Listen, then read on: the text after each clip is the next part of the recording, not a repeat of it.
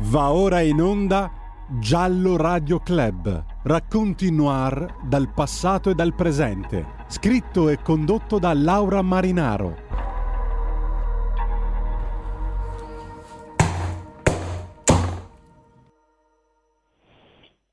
È la mattina del primo giugno 2001. Serena Mollicone, diciottenne di Arce, esce di casa di buon mattino come sempre dopo aver preparato la colazione per il papà, Guglielmo, con cui vive sola dalla morte della mamma.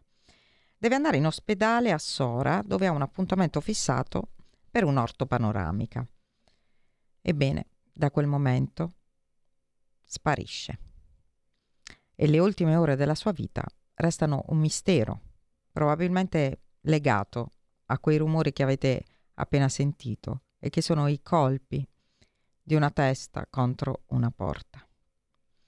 All'ora di pranzo il padre Guglielmo, maestro elementare titolare di una cartoleria ad Arce, inizia a preoccuparsi e lancia subito l'allarme, presentando domanda di denuncia di scomparsa ai carabinieri della stazione.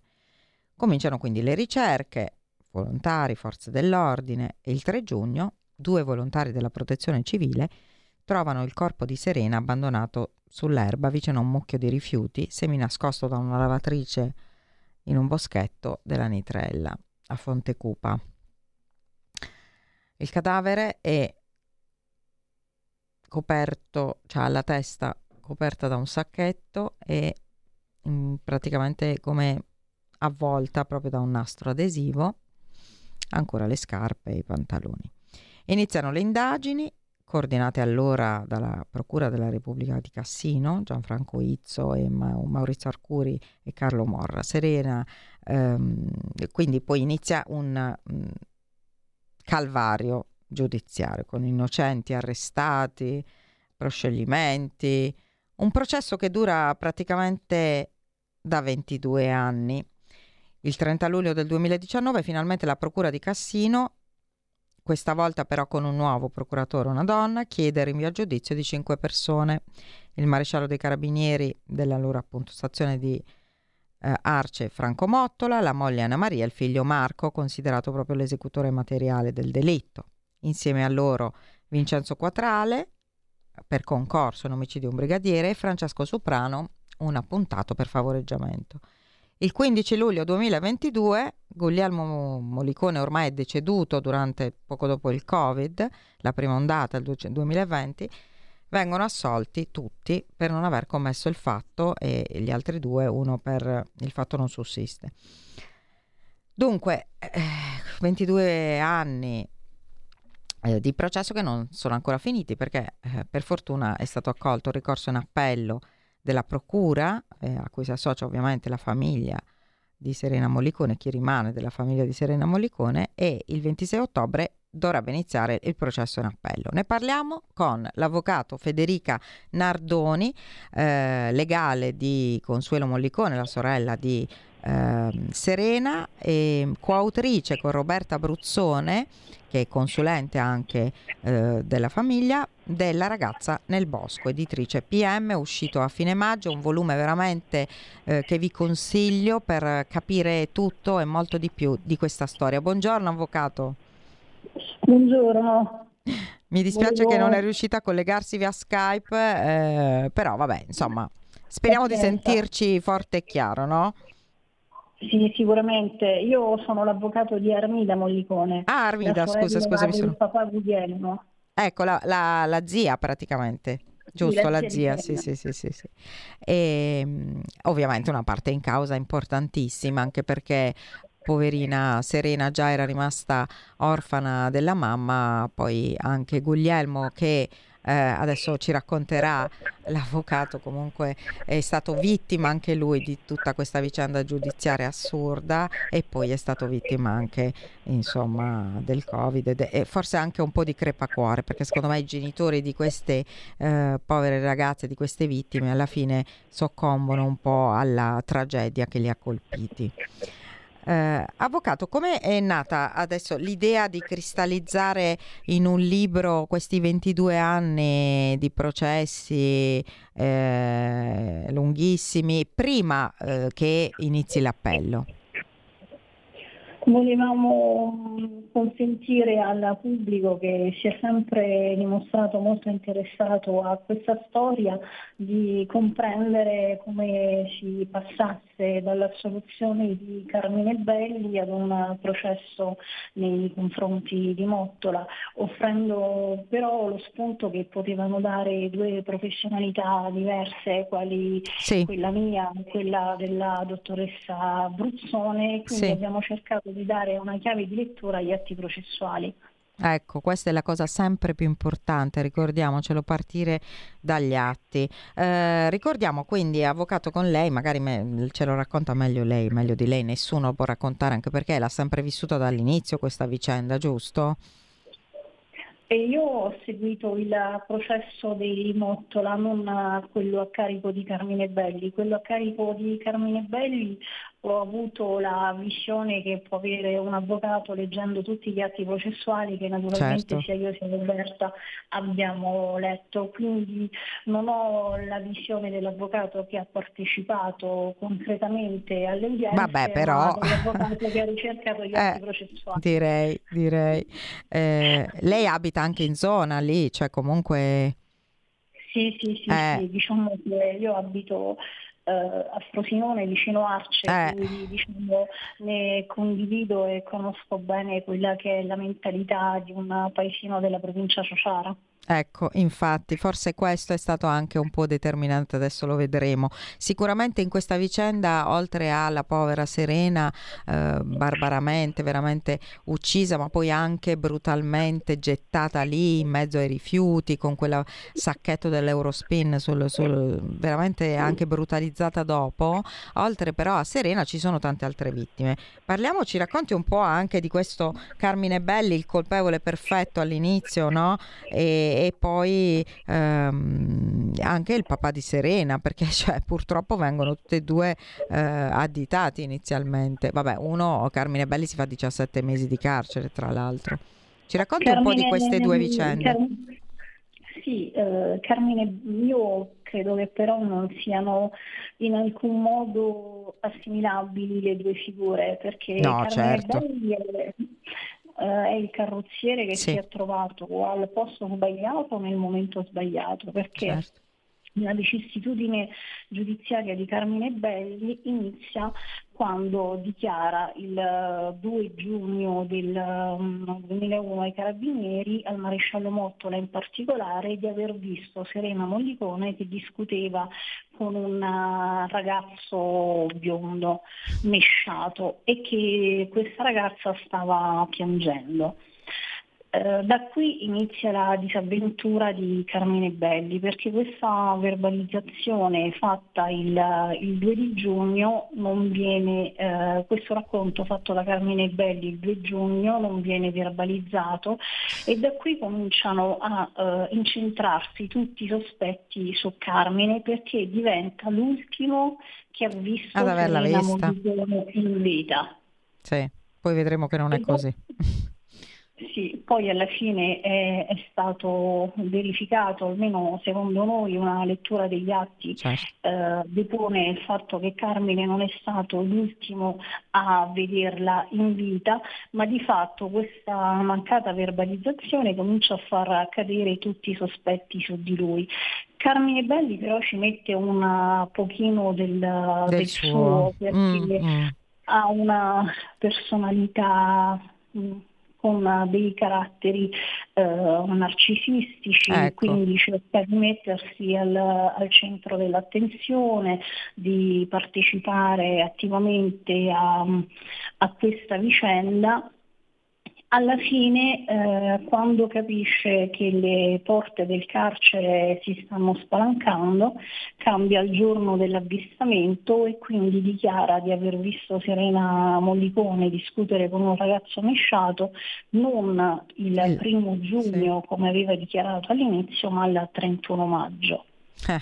E questo è una, un elemento che um, sicuramente unitamente al fatto che non sono state trovate prove a suo carico ha contribuito alla soluzione. Ma io vorrei precis- precisare che Carmine Belli ha cambiato idea alla fine, quando mm. proprio si è visto davanti il carcere, anche se poi non è riuscita ad evitarlo.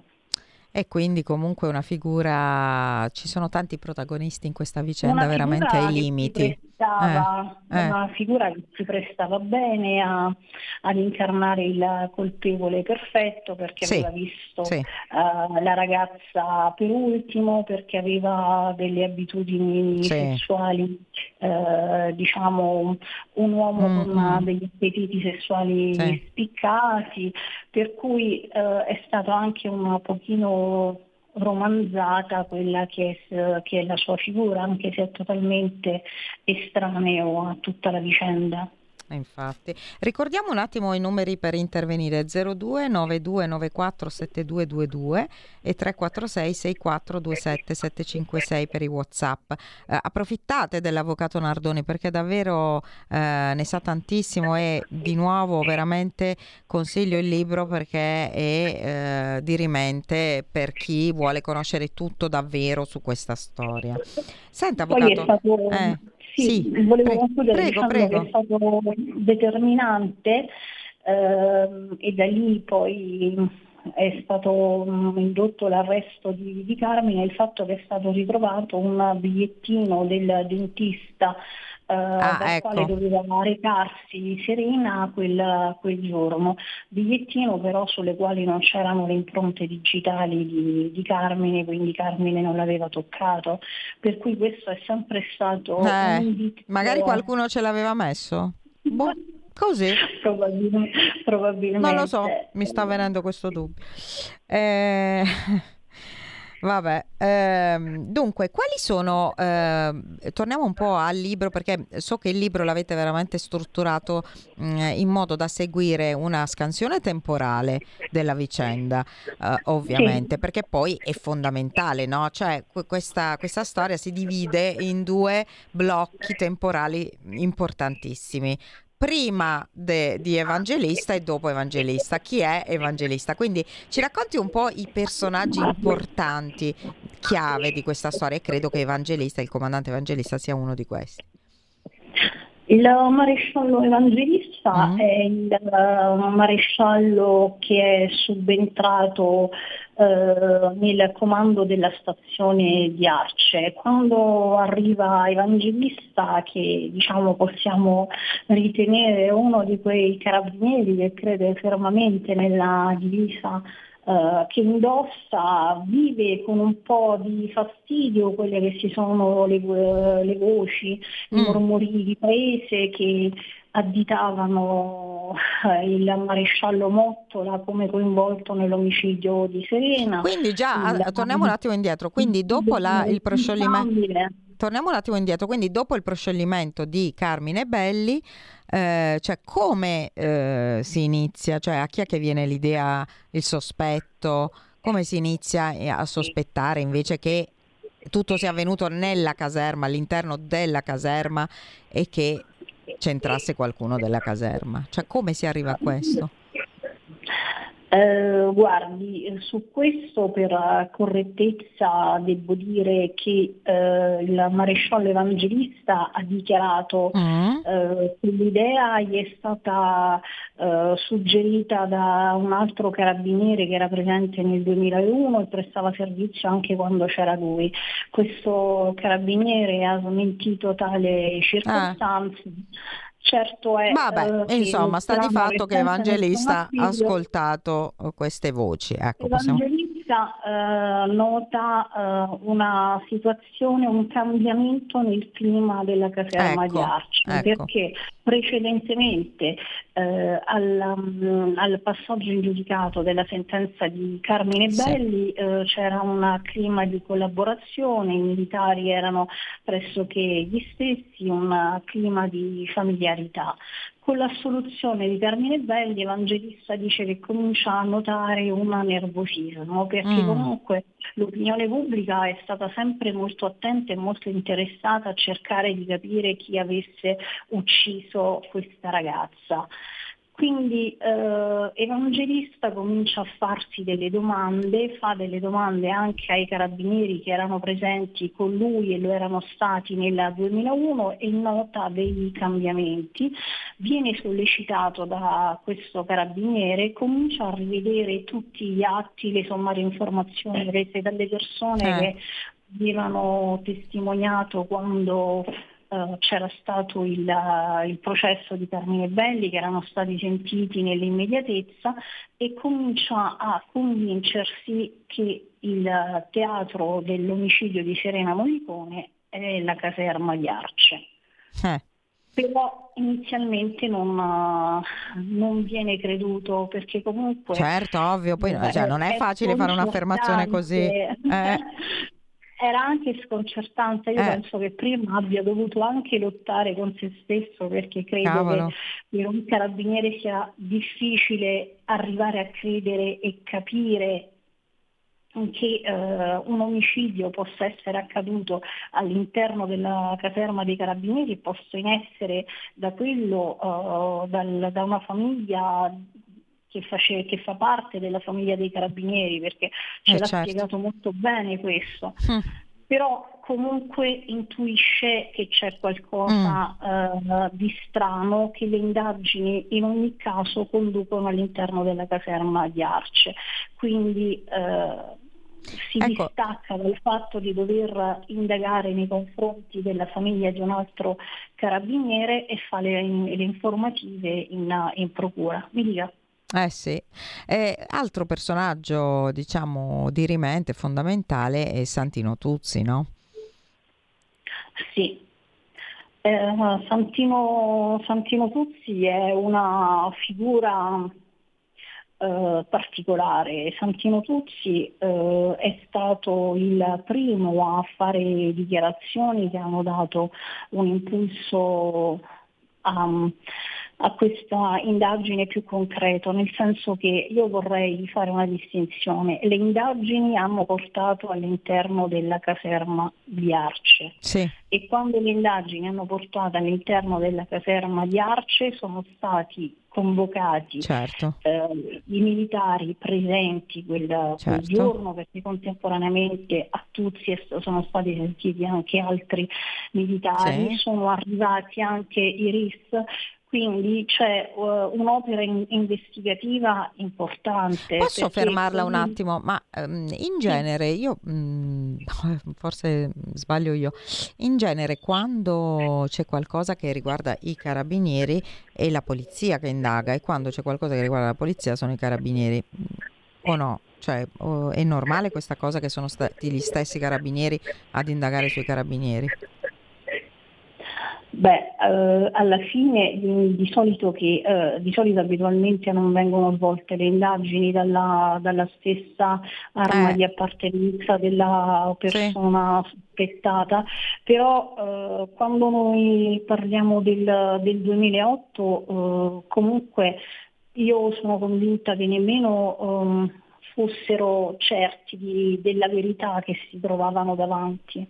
Ah, ok, e quindi proprio... Trovata, eh. Quando se la sono trovata davanti comunque hanno fatto tutto ciò che doveva, che doveva, essere, quindi, che doveva essere fatto. Tuzzi, ricordiamo un po' cosa gli succede perché insomma purtroppo non Tuzzi, finisce bene. Tuzzi, no, Tuzzi, non, non, Tuzzi arriva uh, in caserma nel, nel 2008 eh, poco prima è stato sentito di lui un altro carabiniere, fa una telefonata, cioè tutti sono stati sentiti, ma mentre è in attesa nel, del suo turno fa una telefonata a quella che è stata la sua amante storica, uh-huh. le racconta che, che, si trova lì eh, in caserma, parlano con un linguaggio eh, criptico, una, un linguaggio comunque di, di, due persone, secondo me, che si devono dire qualcosa di... stavano parlando, che però riuscivano a a farsi capire l'uno dall'altro senza utilizzare sì. eh, i nomi, quindi loro parlano di quella ragazza, di ecco. quello che è successo prima, mi debbono mettere le manette,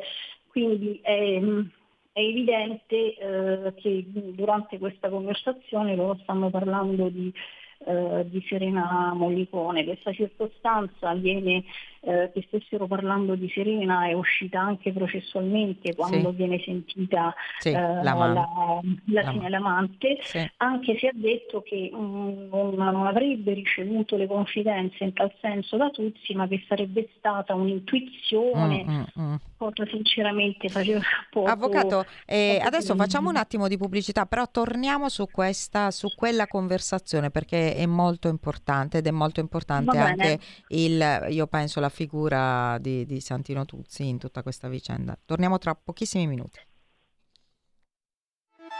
Stai ascoltando Radio Libertà, la tua voce libera, senza filtri né censure, la tua radio.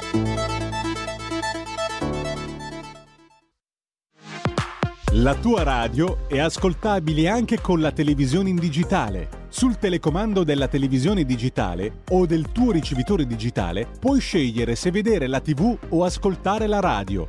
Risintonizza i canali radio e troverai anche Radio Libertà, canale 252.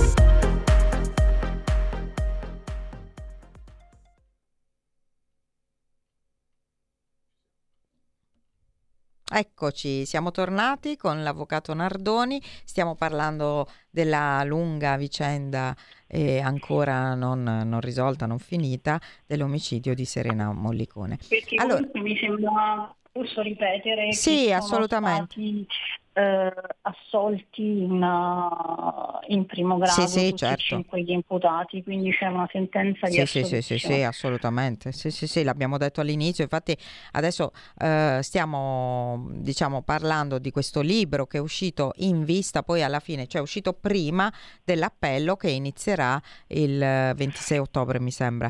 Eh, però è Sì, un libro che il 26 ottobre ripercorre, è che ripercorre con gli atti sia Ma del è un processo libro di... che ripercorre Eh. sulla base degli atti processuali Infatti. quella che è la vicenda, infatti. quindi noi riportiamo integralmente quella che è stata la Certo. conversazione tra Certo. Tuzzi e questa signora, Sì. proprio perché secondo noi è importante, È importante. che i lettori eh, possano percepire direttamente senza il filtro che potevamo fare noi sintetizzando eh, quello Brava. che è la conversazione che è, che è intervenuta tra, tra i due.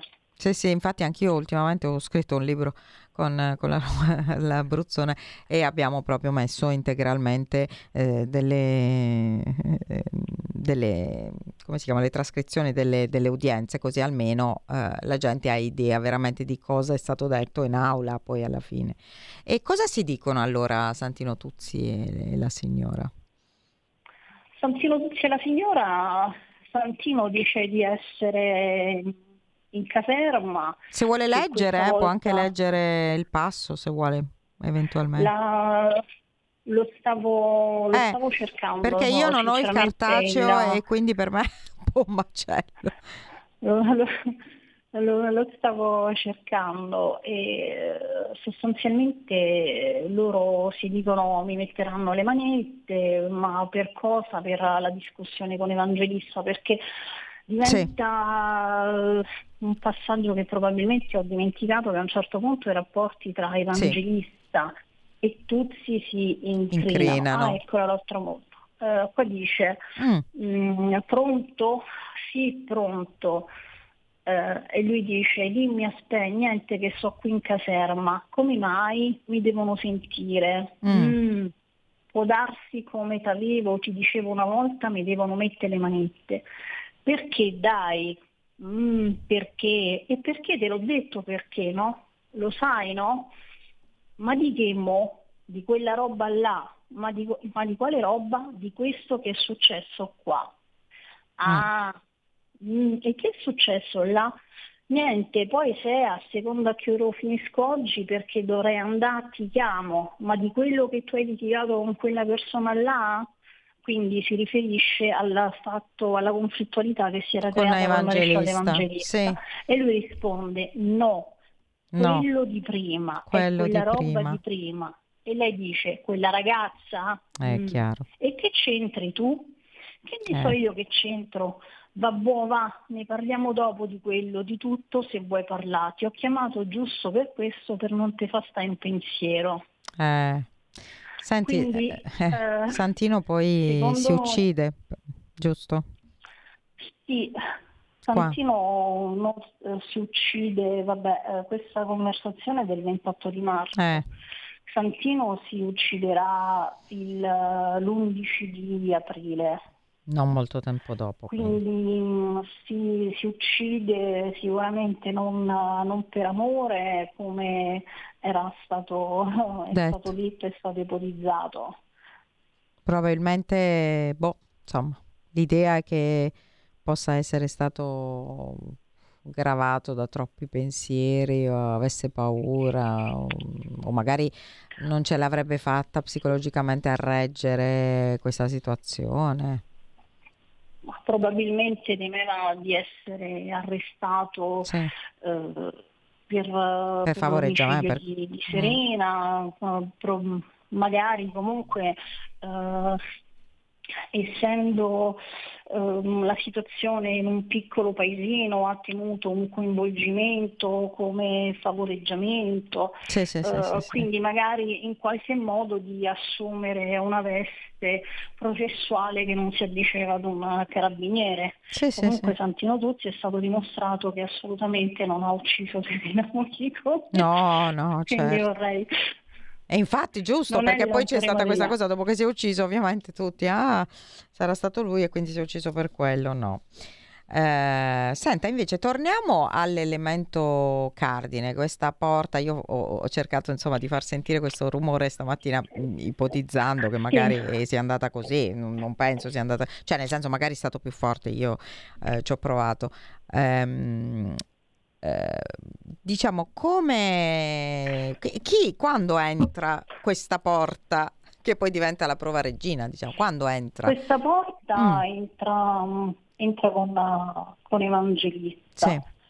eh, che arriva che quando diciamo, ha preso il comando della caserma di Arce aveva passato in rassegna la caserma, aveva visto questa porta rotta all'interno mm. uh, dell'alloggio a trattativa privata, ma non aveva prestato attenzione al, al fatto. Certo non poteva eh, certo. immaginare certo. che quella porta avrebbe assunto le vesti del, dell'arma del delitto.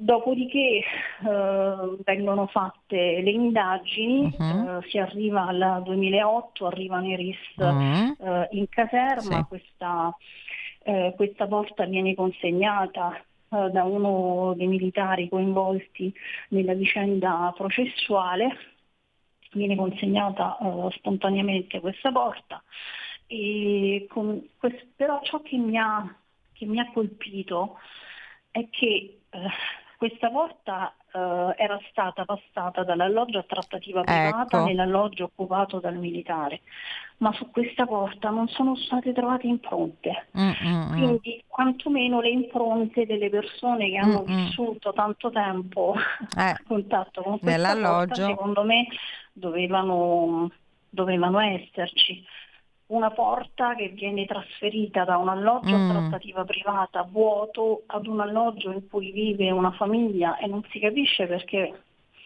pure rotta, non potevano sostituirla con una nuova eh. all'interno della, della casa, eh. ma diciamo che la centralità della porta eh. si ha quando viene affidato alla professoressa Cattaneo sì. l'incarico sì. di riesumare la salma sì. di Serena eh, Mollicone sulla base, mm. e sulla base eh, diciamo, di, uh, di, tutte le indagini che fa la, la professoressa Cattaneo unitamente al professor Sala che è un ingegnere del Politecnico perché sono stati fatti anche degli esperimenti certo, per verificare certo. la fondatezza dell'ipotesi accusatoria perché comunque non è abituale che una no, volta... Non è nemmeno immediato che, una, che uno possa insomma, perdere la vita così.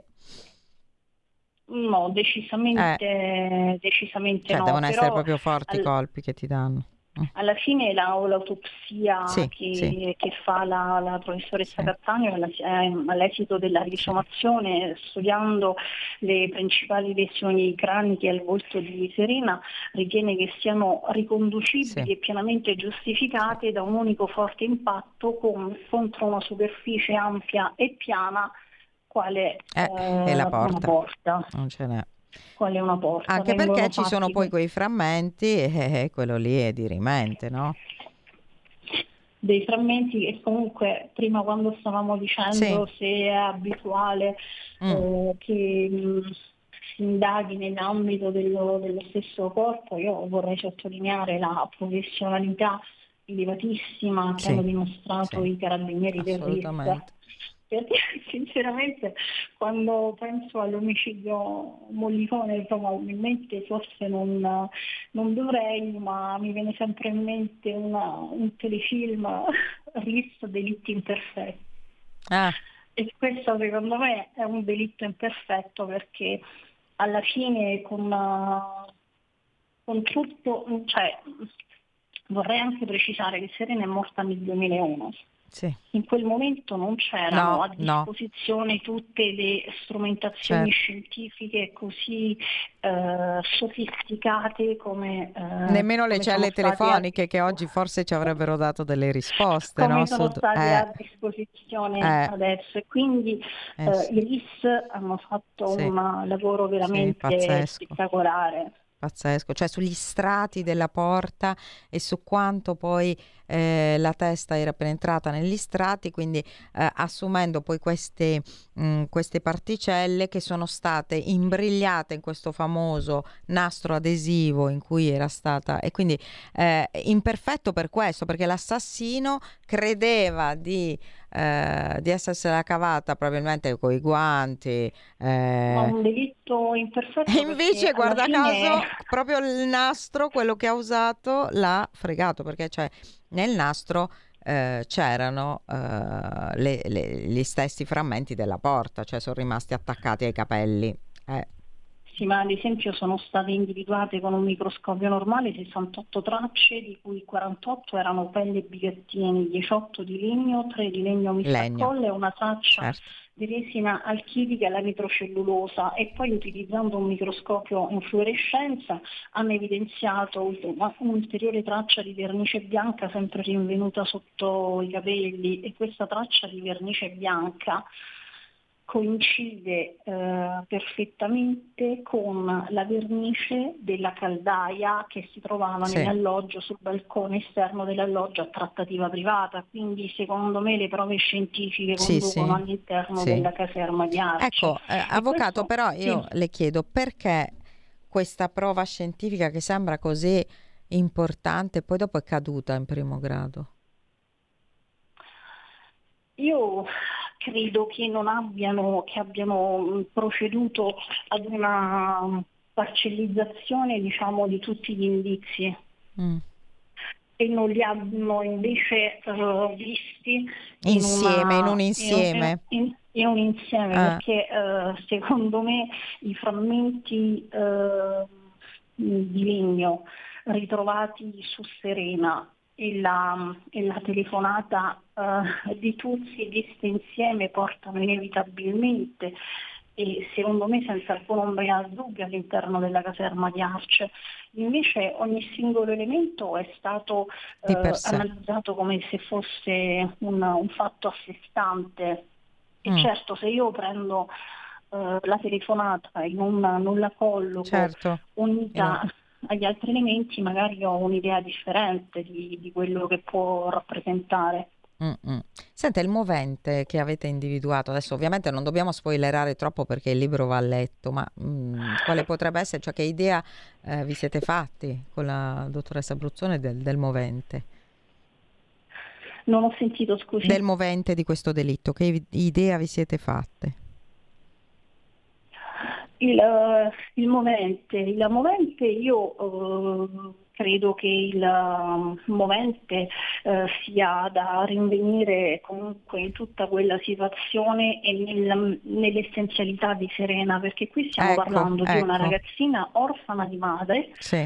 ed è rimasta orfana a sei anni, che comunque uh, portava avanti la casa, sì. suonava la musica ed era infastidita da quell'atteggiamento spavaldo, da quell'uso di sostanze stupefacenti che era dilagante in quel periodo ehm, sì. eh, ad Arce.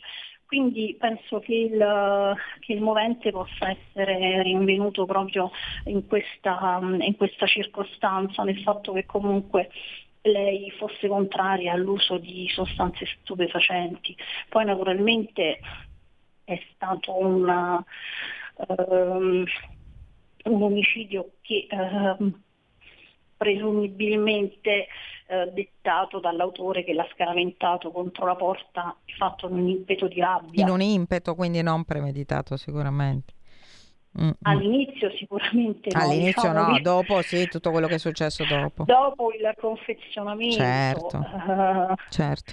l'imbustamento depone in un altro senso. Tra l'altro, ricordiamo un attimo, mi sembra che Serena non sia morta a causa dei colpi, ma eh, per asfissia, giusto? No, Serena eh, si sarebbe eh, potuta salvare, eh, se fosse eh. stata soccorsa eh, sarebbe sì. stata salvata e questo penso che sia la parte peggiore. Pazzesco, pazzesco. Non le hanno prestato soccorso, è per questo che dicevo che all'inizio quando, quando è stata gettata contro la porta probabilmente è stato un gesto di rabbia senza...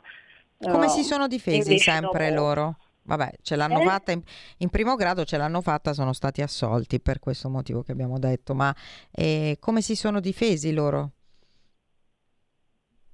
Uh, loro si sono difesi ehm, dicendo che, la, prova, che la, la, porta non poteva essere considerata l'arma del, del delitto perché non, non, coincideva l'altezza di Serena con l'altezza uh, del, del foro sulla porta. Uh, sul fatto che il movente non, non fosse ben, ben, delineato, sul fatto che um, Marco non avesse rapporti con, con Serena nel, nell'ultimo anno. Mm. E sul fatto che il brigadiere Tuzzi eh, sia stato eh, diciamo, suggestionato, plagiato nel riferire ciò che ha detto e quindi sull'inattendibilità di Tuzzi nel momento in cui ha reso le dichiarazioni al pubblico ministero. Quindi diciamo i fondamenti dell'appello quali sono? Ai fondamenti dell'appello um, diciamo che uh, la Procura ha fatto un lavoro enorme nell'appello, è più copioso l'appello della sentenza di condanna, quindi nell'appello il pubblico ministero ha ripercorso um, le varie fasi processuali, ha evidenziato perché Tuzzi deve essere considerato un testimone attendibile, soprattutto ha evidenziato la bontà delle consulenze scientifiche che, che, ci sono, che ci sono state e che collocano l'omicidio di Serena all'interno della caserma di Arci. Quindi è un lavoro veramente enorme.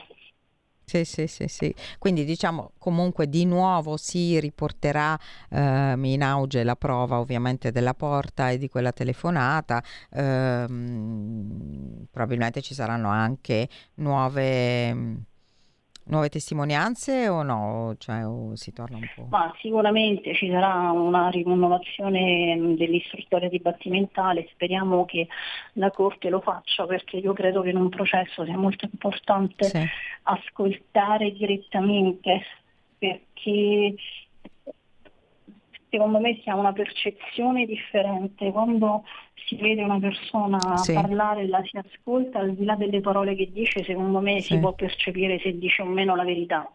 Mm-mm. Al di là del, ovviamente delle SIT, delle, delle, informazioni testimoniali che sono state rese. Um, avvocato, un'ultima domanda. Um, che, che, sensazione adesso ha per l'appello lei? Cioè, avete speranza? Insomma, che, e la famiglia eh, come, come, ha reagito, come sta reagendo? La famiglia di Serena è una famiglia estremamente per bene, eh, estremamente utile, infatti non ha mai lasciato dichiarazioni eclatanti né in un senso né in un altro, aspetta che venga fatta giustizia per Serena e che quindi sia individuato un colpevole.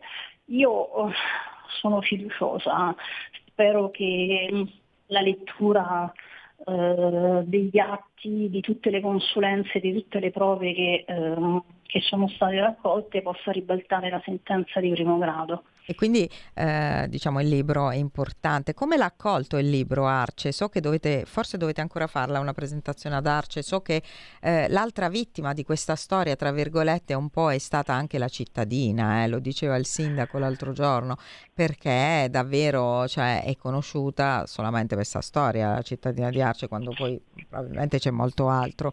E, com'è, com'è stato accolto il libro? Io penso che, mm, eh, che le persone di Arce vogliano anche loro che si sappia Capire. la verità, perché alla fine sono stanchi di essere additati come il paese in cui sì, l'omertà. Stata... Mm. Sì, sì. Comunque è uno spaccato che non, non rappresenta completamente l'intero paese. Mm-mm. E chi c'è ancora di, quel, di quei giorni, protagonista diciamo di quei giorni? Ma Darce? Sì, cioè tipo Serena aveva un fidanzato giusto anche? Ma non era di, di Arce, ah, non era di, Arce. di Serena, era di un, um, di un paese confinante. Uh-huh. Lì vive ancora la sorella di, di, Serena sulla quale ricade il peso di, di tutta questa storia certo, perché certo. ci vuole veramente coraggio ad andare avanti. a, sì, perché comunque uh, ogni volta che si ha l'immagine di Serena, almeno per quello che mi riguarda, mi viene in mente il cadavere di questa ragazza con la busta dell'Eurospin sì. uh, in mezzo ad una discarica. Sì, tra l'altro noi, noi non abbiamo voluto mostrarlo, ma ci sono tante foto in cui si vede, è incredibile. È Oggi. comunque una famiglia che ha sofferto tanto perché comunque sono rimasti orfani di madre. Eh. La sorella le è morta uh, in questa maniera, 22 anni di, di processo. Poi il padre pure, padre. che era veramente Quindi una roccia, eh, perché coraggio. lui era un uomo, ve lo ricordate tutti, lui veramente era uno che non, non mollava mai, non mollava un attimo no. e poi non ce l'ha fatta. Anche la sorella di Santino, no? Eh, porta avanti diciamo, il suo nome, il suo la ricordo, figlia. Eh, la figlia, scusa, Maria, eh, il suo ricordo e anche lei si è battuta insomma per la giustizia e, e, mm, immagino abbia partecipato anche alle udienze. Sì, sì, Maria ha partecipato a, a tutte le udienze e come tutti stiamo cercando di arrivare ad una verità per, per Serena. Speriamo, Comunque, speriamo. Non deve essere stata una situazione facile da vivere emotivamente nemmeno per il padre. Comunque un padre no. che muore in quelle circostanze lascia un grande dolore sì, sì. nei figli. Sì, sì, perché penso che comunque veramente quel dolore l'abbia prostrato in tutti quegli anni. Va bene, avvocato, grazie. E mi dispiace che non posso farvi... Vabbè, sì, abbiamo fatto vedere la copertina, La ragazza nel bosco, giusto? E edito da sì. PM, lo trovate in tutte le librerie. Mm, comunque continuate a seguirci perché, insomma, poi magari ne riparleremo anche l'anno prossimo. Queste sono le ultime puntate. Di sicuro questo è un altro caso... Uh, e in cui la vittima è ancora senza giustizia. La vittima è ancora una bellissima ragazza sorridente, come vedete in tutte le foto, che era stata una bambina felice. Eh, prima insomma di perdere anche la mamma eh, dobbiamo a lei la giustizia come a tutte le altre e per questo oggi come diciamo quasi in conclusione del programma per quest'anno abbiamo voluto parlare proprio di lei. Eh, comunque vi do grazie avvocato e grazie in bocca al lupo per eh, il libro prima grazie. di tutto e poi per l'appello che è più importante. E vi do l'appuntamento comunque al prossimo mercoledì per l'ultima puntata di Giallo Radio Club. Mm, sto pensando che non voglio scegliere una storia in particolare, ma aprirò i microfoni ai radioascoltatori, spero vi facciate sentire o magari mandate dei messaggi prima se volete che si parli di qualche caso di cui magari abbiamo già parlato, abbiamo dimenticato qualcosa, possiamo, eh? possiamo fare un excursus su un po' di cosa è stato quest'anno, anche di qualche vicenda antica che mi era stata chiesta e magari sulla quale non sono preparatissima perché non ho letto gli atti processuali, però insomma magari possiamo parlare di delitti anche della storia, non so, quelli perpetrati dalla monaca di Monza o l'omicidio di Pico della Mirandola, eh, avvelenato, no? Tutti questi, cioè come anche le, le, dinamiche omicidiarie. magari ne parleremo con qualche esperto che mi piacerebbe eh, fare intervenire, che magari abbiamo già sentito in tutto quest'anno. Vi ringrazio e buona giornata a tutti intanto e a mercoledì prossimo. Grazie. Avete ascoltato Giallo Radio Club.